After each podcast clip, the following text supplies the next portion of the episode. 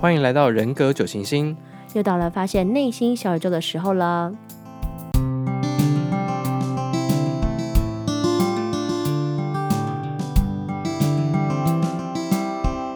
Hello，我是 Ricky。Hello，我是 Liz。上一集呢，可以说是精华中的精华呀，真的。那九型人格最重要的就是核心恐惧嘛。那我们讲完喽，节目就到这里喽，拜拜。哎哎哎，不行啊，不行。上一集可是有跟大家说我们要讲钟摆，哎，好吧，好吧，答应过人家的事情还是要做到的。但是在讲之前呢，嗯，就觉得会不会有人跟我一样，一开始就是找不到型号？不过说真的，我们一期我们其实也讲了七集的内容了，如果还找不到，我觉得就是可能有一点在否认这件事情，因为你知道我们在学校啊、职场、社会啊历练过后。为了适应这些环境，我们的行为心态会有一些改变。嗯，就是我们就会否认、不接受一些自己不想要的特质，或者是社会比较觉得负面的特质。就是前面几集讲的啊，什么一行人是乖宝宝啊，二行人很有爱啊，三行人积极目标导向啊，我都有啊。啊，什么恐惧之类的就没有，因为很难接受，就是你没有办法改变它，或者是甩掉这些特质，这样。这就是学习九型人格来说最不容易的地方，就是你一开始要就是先学会，呃，脱下面具，敞开心胸，然后来去面对自己内心深处最真实的自己。不过坦白说，就是各位听众就听我们 Podcast，其实没有什么好躲的，因为就是我们跟你在聊这件事情而已，所以你就好好认识你自己就好。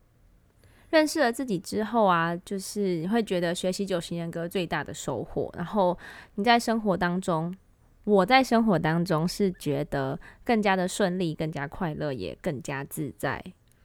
我觉得今天开头的闲聊有点 deep，有点就是不太像闲聊的闲聊。没办法，突然就是在一个很严肃的恐惧话题之后嘛。好了，那我觉得还没有找到型号的听众也不用着急，就慢慢来吧。那上一回就讲到恐惧、欲望、心态、行为的模式嘛。对，恐惧、欲望、心态、行为，这很重要，大家一定要记得。每个人呢，就是会因为核心恐惧，所以不停的处在呃，遇到恐惧就分解，恐惧出恐惧解除就整合，像时钟的钟摆一样，不停左右摆动，有时候整合，有时候分解。对，那再强调一下，就是情绪啊，还有压力累积，其实会耗掉人的能量，你就会到一个分解的状态。但情绪宣泄了，压力解除了，能量充沛了，那你就回到整合的状态了。那这个心理整合跟心理分解，其实是九型基础当中相当重要的一个理论。因为其实当我们每个型号在整合。因为当我们每个型号在整合或分解的时候，其实会出现另一个型号的表现。通常呢，在讲这九型人格什么整合、分解啊，或侧翼之类，之前讲过嘛，就是会要用图形来讲解。但是 Podcast 实在太难呈现了，所以嗯，我们接下来讲了一些数字顺序啊，就是大家可以拿一个拿起纸笔把它写下来，或是就是把它硬背起来。那或是可以看一下我们的脸书之类的，应该我们会分享那个动态上面就会有一些九型人格的图案。好，那现在要讲第一组顺序：一七五八二四一，一七五八二四一。举例来说，一七五八二四一，其中的五八二代表就是说，八型人整合的时候会有二型人的表现，分解的时候会有五型人的表现。嗯，就是。就是在放松、清醒、心理健康的时候啊，嗯、我们八型人，呃，这些保护或控制会多一些，像是二型人有爱、对他人付出的成分。那如果是受压、受到打击，或是有恐惧出现的时候，我们会出现像五行人那般疯狂、疯狂的动脑，然后自以为自己很有逻辑，不停的在想怎么解决，或是事情怎么会变成这样。但是我们实际上就还是八型人，所以我们的呃那个逻辑是自己的逻辑，可能对于别人来说就是很奇怪。好，那就初步跟大家让大家理解，其实就是这个数字念的顺序念下来，就是型号整合的方向，可以说是一个口诀了吧？但是好像少了三个型号哟。对，三六九三是另一个整合分解的流动。像我是九型人，整合到三，分解会到六。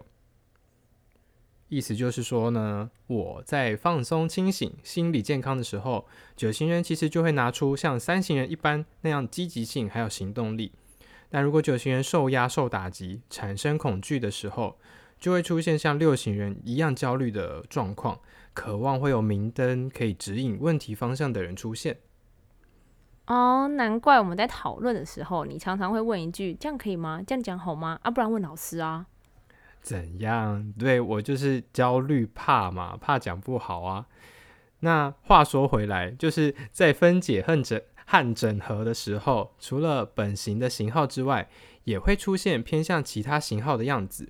那其实这是因为系统的存在。既然是个系统存在，这个分解整合的表现，也就是必然会出现的。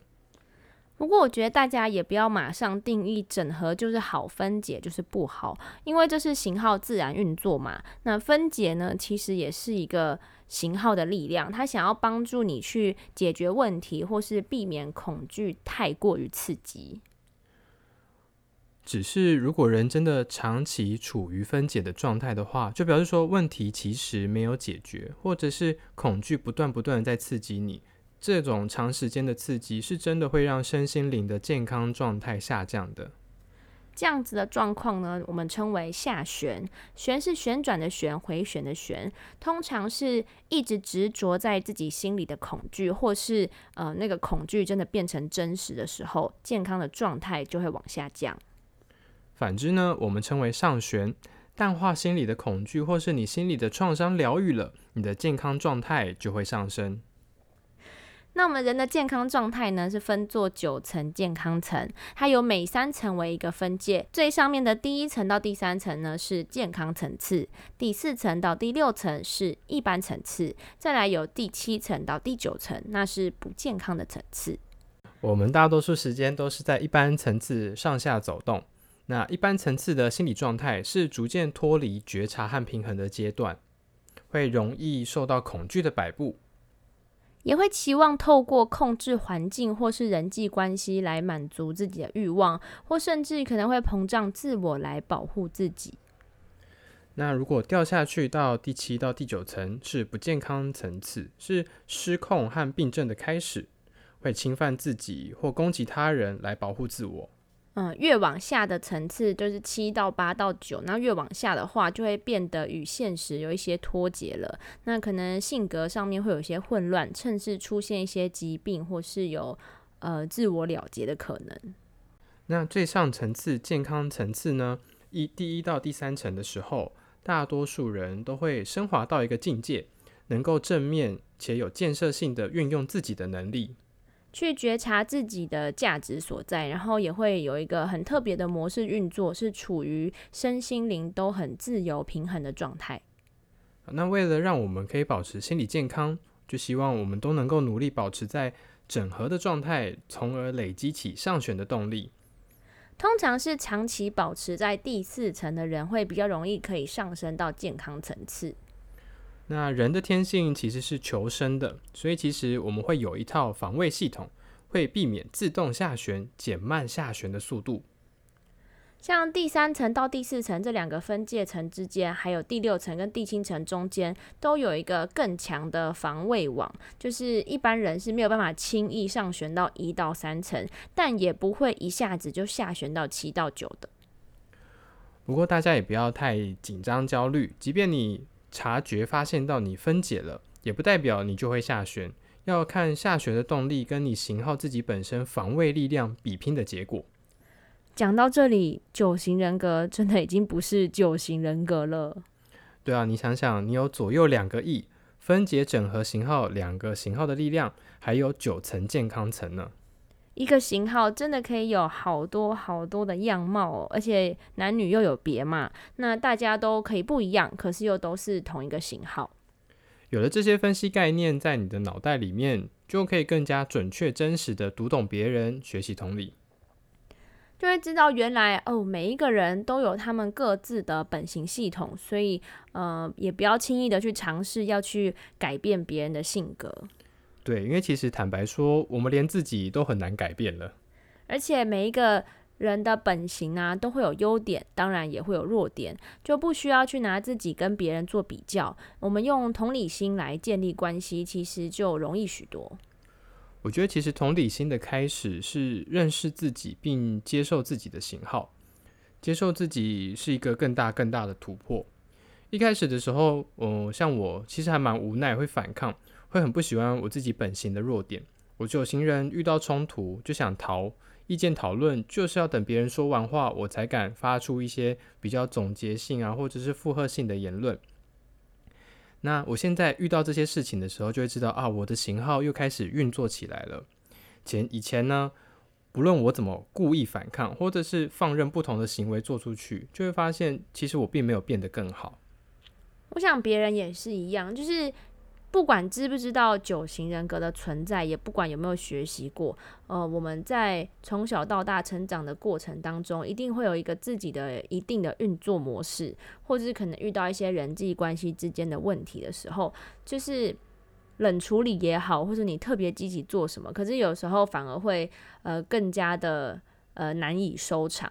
那其实跟我们本型运作上面有一些优缺点啊，就是是你会发现真的很难改变的。如果我今天想要做点不一样，真的很难受。那如果很难改变自己呢，就是又何况可以改变他人？也因此知道自己优缺点之后，你就会发现，不断与他人做比较，真的是件没完没了的事情，因为我们就是不一样，只会让自己心情不好而已。说的没错，那我觉得这集的最后再叮咛大家一句话，就先认识自己的型号运作，再试着去判断别人的型号，会比较准确，也比较能够富有同理心哦。那人格九行星，我们下一集见喽，拜拜。拜拜。